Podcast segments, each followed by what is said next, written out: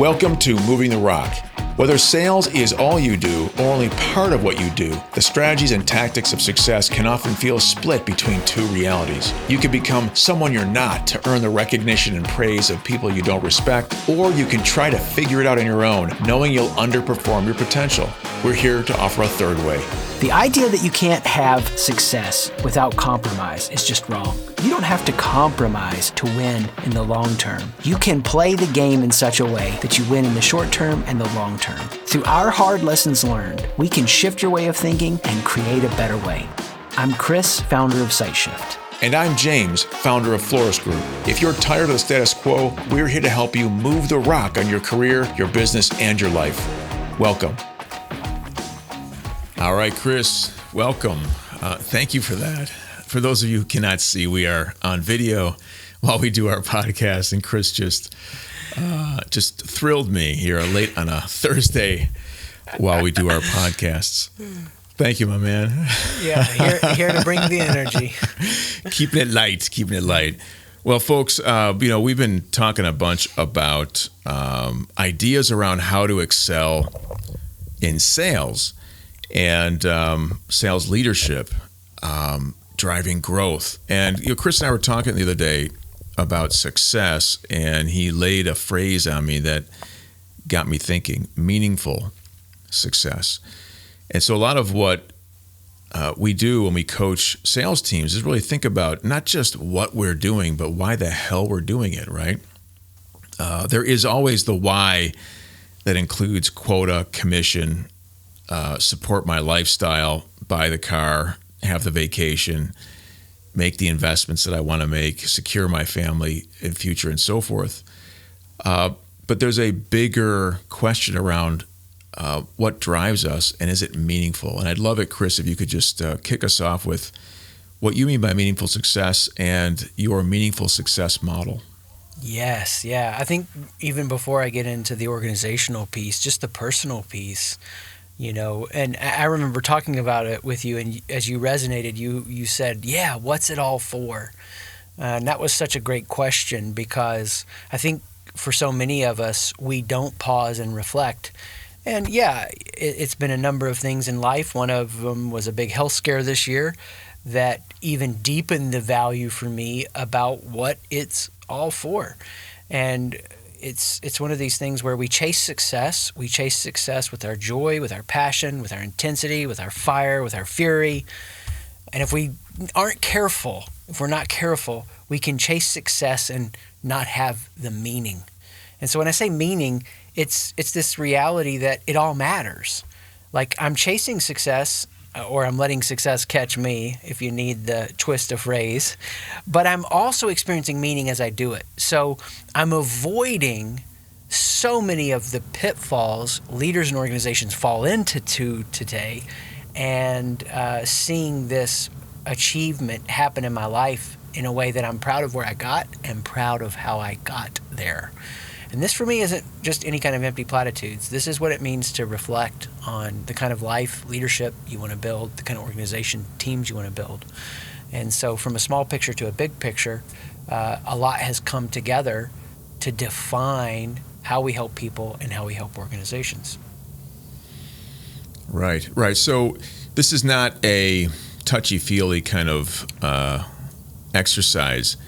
Uh, this is really about how organizations can uh, methodically um, cultivate um, this idea of success, and not just cultivate it, but support it in a way that's healthy. Exactly, exactly.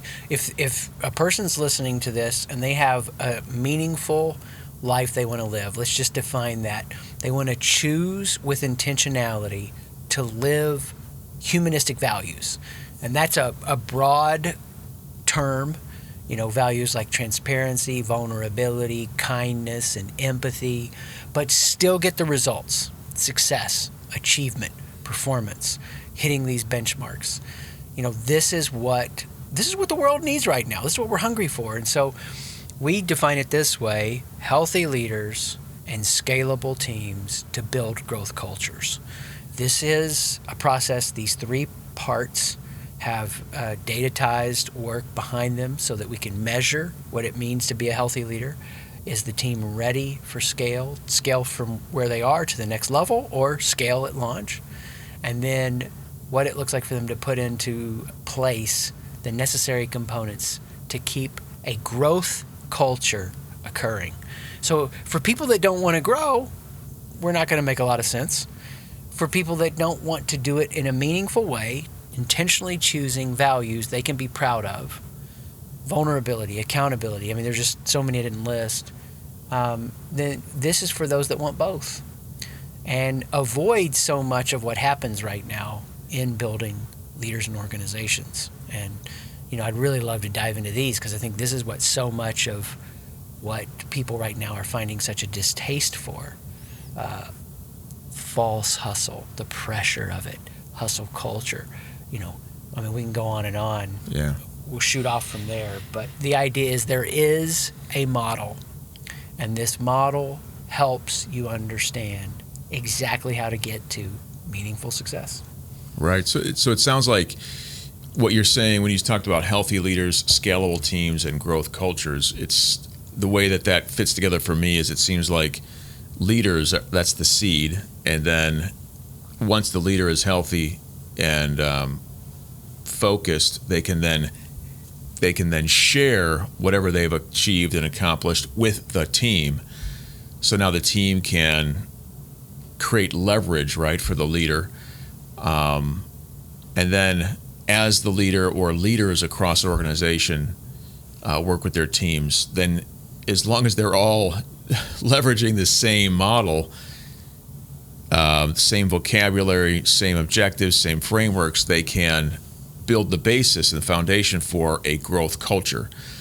But we're not we're not just talking about the end. The end here, though, is this idea that you're talking about growth cultures. Um, we're not just talking about leadership for leadership's sake. We're talking about uh, developing leaders, teams, people, systems, et cetera, um, to drive growth. I mean, to achieve yeah. potential. To this is this is not just this. This seems like it, it, like you said, it's very intentional, but um, fraught with challenges uh, because with. with the pursuit of growth creates, you know, or brings pressure, right? And, and stress and stressors. And, uh, you know, choosing from your perspective to manage all of that as you teach people about how leaders te- and teams create cultures seems like a big undertaking, a big yeah. task. Well, yeah, and that's why people just use, usually choose one side of the coin. They choose success and trade off at some level with meaning. Uh, they chase the success, and so maybe they'll pressure people too much and, and cause them to try to build heroic job descriptions that burn them out, uh, or right. they become toxic in some way. Uh, they lose the ability to be kind and empathetic. They have people that they just throw away. They don't really think through repositioning them or caring for them. But it also means that we're going to be meaningful. So we're going to care for people, but we can't so care for people that we stop leading with an eye to results. So you go, okay, well, I want to care for people, so that means I have to nurture everyone in such a way that I can't have hard conversations, I can't release people.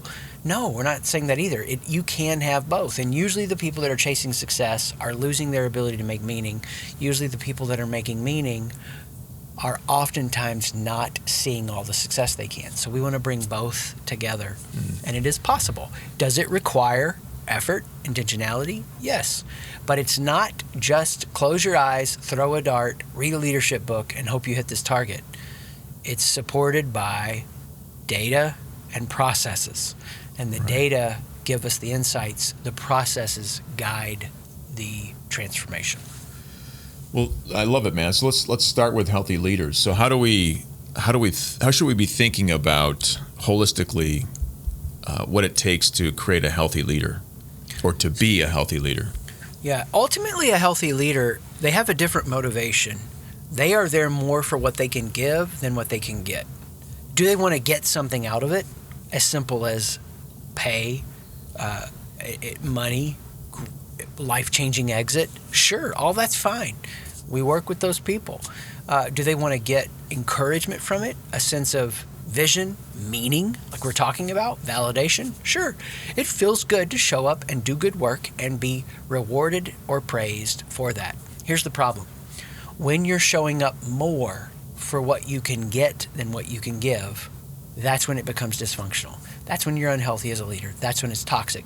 Because then, and, and it just has to be fifty-one percent. I'm fifty-one percent here for what I can get out of it.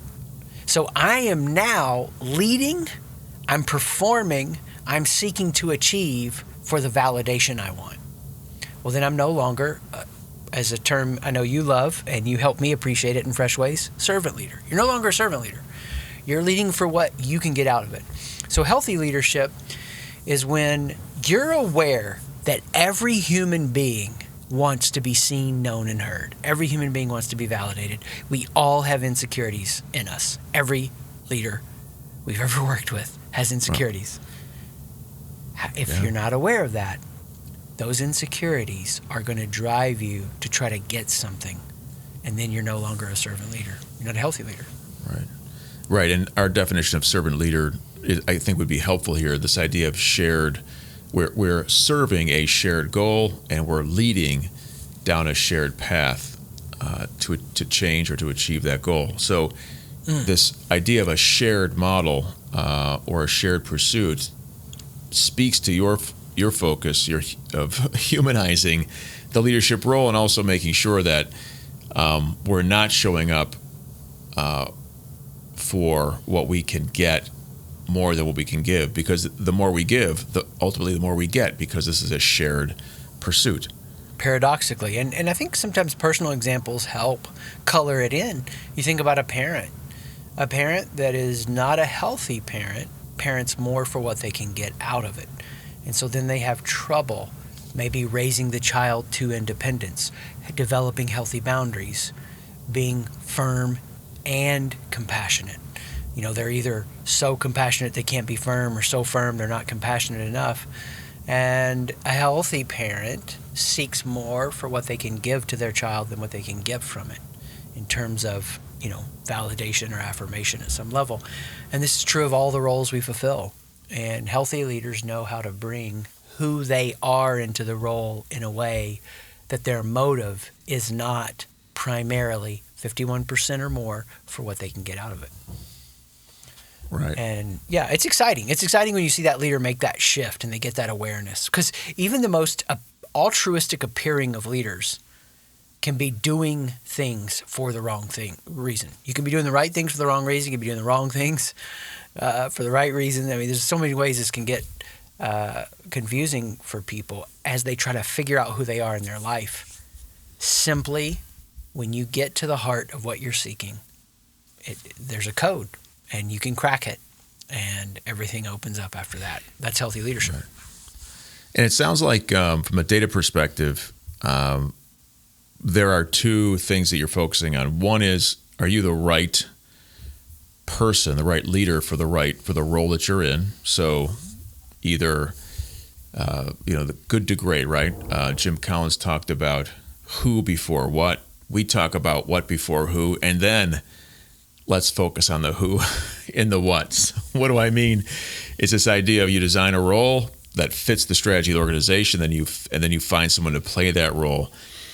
But if you don't have the data that that identifies whether or not this person is an ideal fit for that role, you can make a mistake and you can actually create a lot of friction uh, for the leader and create a lot of stress for that leader who may not have the natural capability to achieve the growth that we're seeking. Um, mm, mm. And uh, and then the other, go ahead. I would say it's revolutionary. If you'll remember this, the other thing, it's revolutionary when you can measure someone and understand, are they showing up with a motive to give or get? And it's revolutionary when you can measure them in their role, which is the scalable teams. It, this starts to take off. Uh, and, I, you know, you know this. Our team has been transformed when we have uh, applied this to us, and we've seen how we can balance the team for greater scale when the right people are in the right p- spots. And and there's so many tools out there that make claims around this, but it's almost like like personality tests. They're not scientifically validated. They often just tell you what you do. They don't open you up and expand you to a deeper understanding of who you could become. Well, we're taking the opposite approach. We're using measurement that allows you to expand into who you can become as a leader, and getting a role tightly defined that you show up in your zone of genius. Um, and that to me has been so exciting about our work together, what we can do as we look at companies and go, yeah, we can figure out exactly where the team is having gaps, how to close those gaps, and how to, in future hires, build the team to withstand the pressures of scale and not depend on heroic efforts that lead to burnout. It should be the normal functioning process of the team to to meet the demands of growth. Yeah, we could talk for hours on this topic. Um, what about what about the trans transferring that healthy leadership to a team, and not just to create functionality in the team or to decrease discourse or improve the discourse among the team members, but creating a scalable team? What does that mean? Yeah, well, what happens for uh, when scale is needed? The pressure reveals the cracks, and these cracks, you know, cause all of the problems that you see when a team starts to lose its edge. At best, under severe pressure, at worst, start to really fall apart. The pressure reveals what? Two things: the insecurities of the leadership, the leaders on the team or the leader of the team, and where they're not adequately staffed, positioned for the next level of success. So the pressure's a gift if you can recognize those two problems and you know what to do next.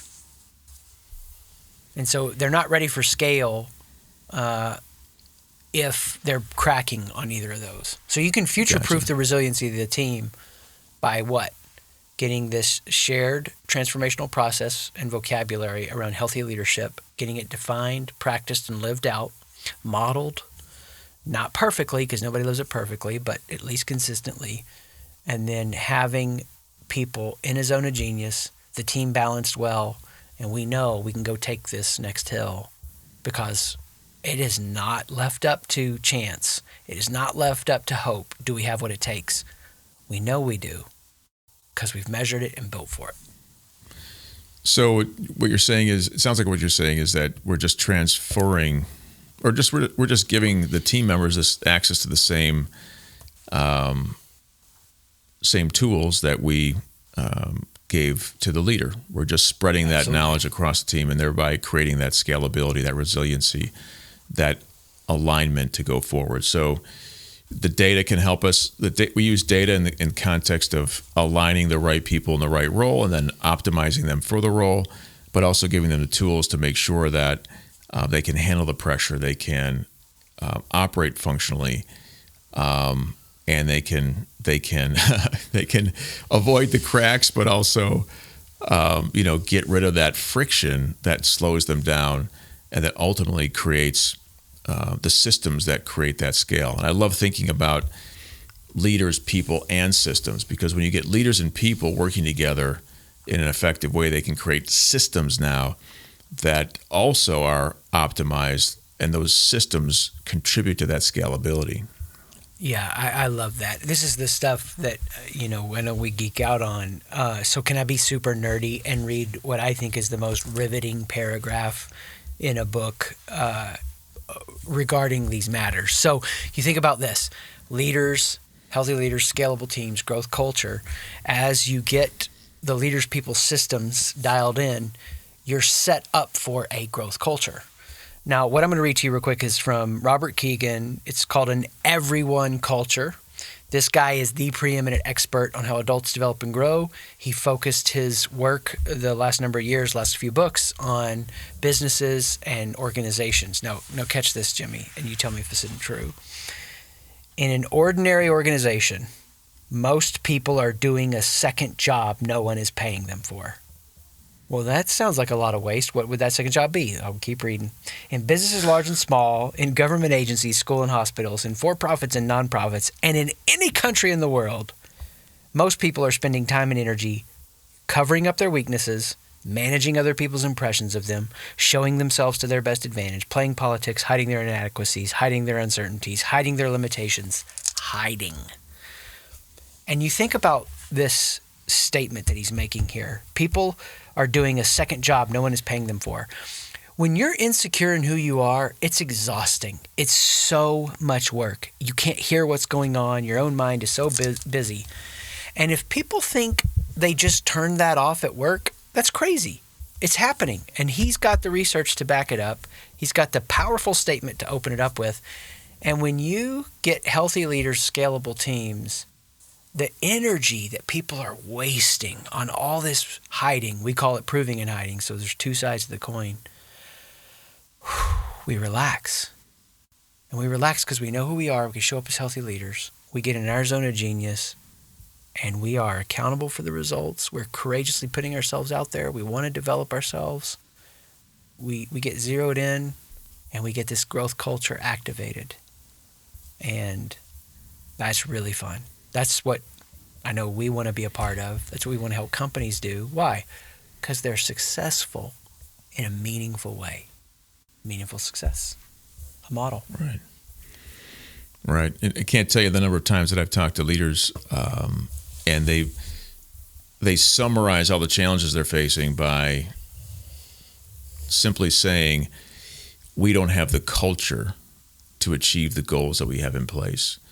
And what they mean is, you know, the leader speaks and people don't listen.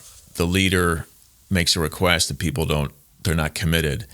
The leader hires folks and they're not properly developed and onboarded. The leader uh, isn't inspiring. There's a, there's a, there are tensions between people that aren't, that are going unaddressed and unrecognized. There are all these little things that are preventing them from achieving the change that they, that they want, that looks so good on paper or makes so much sense on the whiteboard or worked so well when when it was presented to the board of directors, but that activation just um, it gets blocked at every turn. Mm. Well, and, and you think about that block, the way that most people attack trying to build a healthy culture is what? More force, more energy, more hype, more pressure. And when has forcing, hype, or pressure ever got us there? We don't achieve a healthy culture as much as we unblock it. We're unblocking the latent potential energy that is in within the individuals and with the team.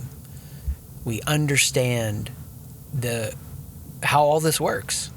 It's not something that we have to ram through. We relax and go, let's watch what unfolds. It's still intentional. It's still data-based. But it's way more fun, man. When I stopped doing the second job no one was paying me for, when I quit that job, um, what that did to my to my marriage as a parent and for sure in my impact at work.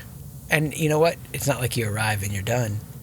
You keep on growing through it. That's what's so exciting. It's something you keep going through, but even the organizations we work with, new people are coming in, new hires are happening. And what's it look like for us to guide in an ongoing way their development so that they can run after their mission and we can help them do it in a way that achieves meaningful success, a flourishing relationship. Right. And so when there's less stress, less cracks at the office, there should be less stress, less cracks at the home. Mm. Uh, and uh, everybody should be feeling more happy, more uh, evolved, more confident, more relaxed. Life is good. Yeah. And, and for people that want to say like, okay, well, I think we're probably fine. We have no problems. Uh, our culture's great. You know, I love Frank Herbert. He wrote Dune, which, of course, is coming out. Can't wait. New movie. Going to be huge. He was a brilliant philosopher as he wrote science fiction.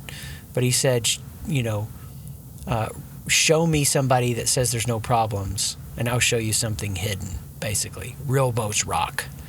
Uh, there's always stuff there. If if people are listening to this and they really want to take a courageous step, uh, a- ask your staff this, your team. What do you complain to your spouse about, or your partner, or your love interest at night about what goes on here? I hope you're saying good things, and I want to hear those too. But is there anything you complain about? I want to know what that is. Gold, right there. There's there's there's a place to start, and it doesn't have to feel overwhelming. You know, we can guide through that, but do you have the courage to start asking those kinds of questions? Because if you do, there's always going to be stuff there. Always. Don't tell me what you complain to Beth about. I don't know. But this is how uh, we yeah. do it. We start cracking Some, it open. Yeah. And sometimes that complaining, it can be just a little bit therapeutic, right? Yeah. But, we've all got but, processing. But it's smoke, right, dude? And when there's smoke, there's fire. And, and it doesn't have to burn the place down, right? You can put that out. Uh, but you got to recognize it. You just can't. Yeah. You can't step over it. Yeah. And yeah. and if you've been there longer than three or four years as the leader, and you're upset about what the culture is, and you wag your finger, you got to do that in the mirror, because that finger's pointing right back at you. And that's not to shame you or pressure you or beat you down, but if you've been there a number of years, that culture has become you. And if your team isn't scalable, it's probably over-indexed around the unique parts of your strengths and weaknesses, the ruts of your personality. And uh, that has the impact to that culture every day. Right. And it's probably depending on too many heroic deeds and heroic individuals. It re- that com- the conversation around it, um, requiring heroic leaders um, reminds me of a meeting you and I were at with a venture capital firm, and I, I know V Cs as well as uh, private equity firms deal with this stuff. I mean, in the reality, the whole premise of the model is, you know, to find find the unicorn, right? Uh, you build a portfolio not to manage um, the bread and butter deals, but you manage those portfolios typically. This is how most folks work. Uh, to find the unicorn, and that's just a, that's just a bigger example of that heroic mentality. We got to have the big win. I got to find that one person who's going to carry my sales team, or those three people who are going to carry my sales organization. Mm. Everyone else is just filling seats, and there's a few folks that make it happen, and that just that creates a shit ton of stress and risk that just cannot be ignored, and it can't be. It cannot be ignored, man, and it, it can't be swept under the carpet, and it can't. It's not going to solve itself. And so many organizations and people in those organizations live with this crap every day. No wonder, um, no wonder so many people are dissatisfied with where they are. Yeah, they're ambitious and dissatisfied. Yeah, yeah. Well, and you can see it in the all the stuff coming out. The great transition, as people are moving roles, and it's been called the Great Resignation also. All the people that are quitting, and it's just, they're done. And and good people leave bad cultures because they can't get enough meaning, they can't get enough resources, or they can't get enough relational health. So there's toxic drama, there's a lack of resources, or there's a lack of meaning. And so they're out of there. Life's too short. They're done. Um, and what's really powerful is all of those are definable, fixable, uh, and and it's something that is so much fun when you know how to do it and you know what you're doing. Um, there's a bright future ahead for those that want to take that path and figure out what that growth culture looks like for them. And uh, you don't have to play in that space anymore. And and I know, left to my own self, if I led an organization and I was not aware, and I was my own worst enemy, which is true for all of us, it would be an organization built on, like, a, heroics. And a healthy business is going to be built on this normal, consistent effort. You know, doesn't mean we don't innovate, doesn't mean we don't take leaps, it doesn't mean we don't have great insights, but it doesn't require killing ourselves to get there. And uh, I think the world's kind of done with that. Right, right. Right, and just and just think of the the growth multiplier concept, right? if if we we say that growth that uh, servant leaders are natural growth multipliers, and what we mean by that is when you have that, when you serve a shared goal and you follow a shared path, you have leverage. You create leverage. That one plus one equals three uh, function of a team all pulling in the same direction and working together versus the team members that compete with each other or um, or pick on each other or go to work in spite of each other. Uh, and again, you can never have uh, a, a team is never going to exceed the reach of its leader. You're never going to have a team that that uh, that if you if you're if you're if you're a leader who operates a certain way that isn't functional, that isn't healthy, um, you're not going to create a team that's going to uh, cover up those inadequacies long term. You may get lucky here and there, so you've got to make a choice. And why not share what you learn with the team, and together uh, create something bigger and better. Beautiful. That's what I want to be a part of. It sounds like meaningful success.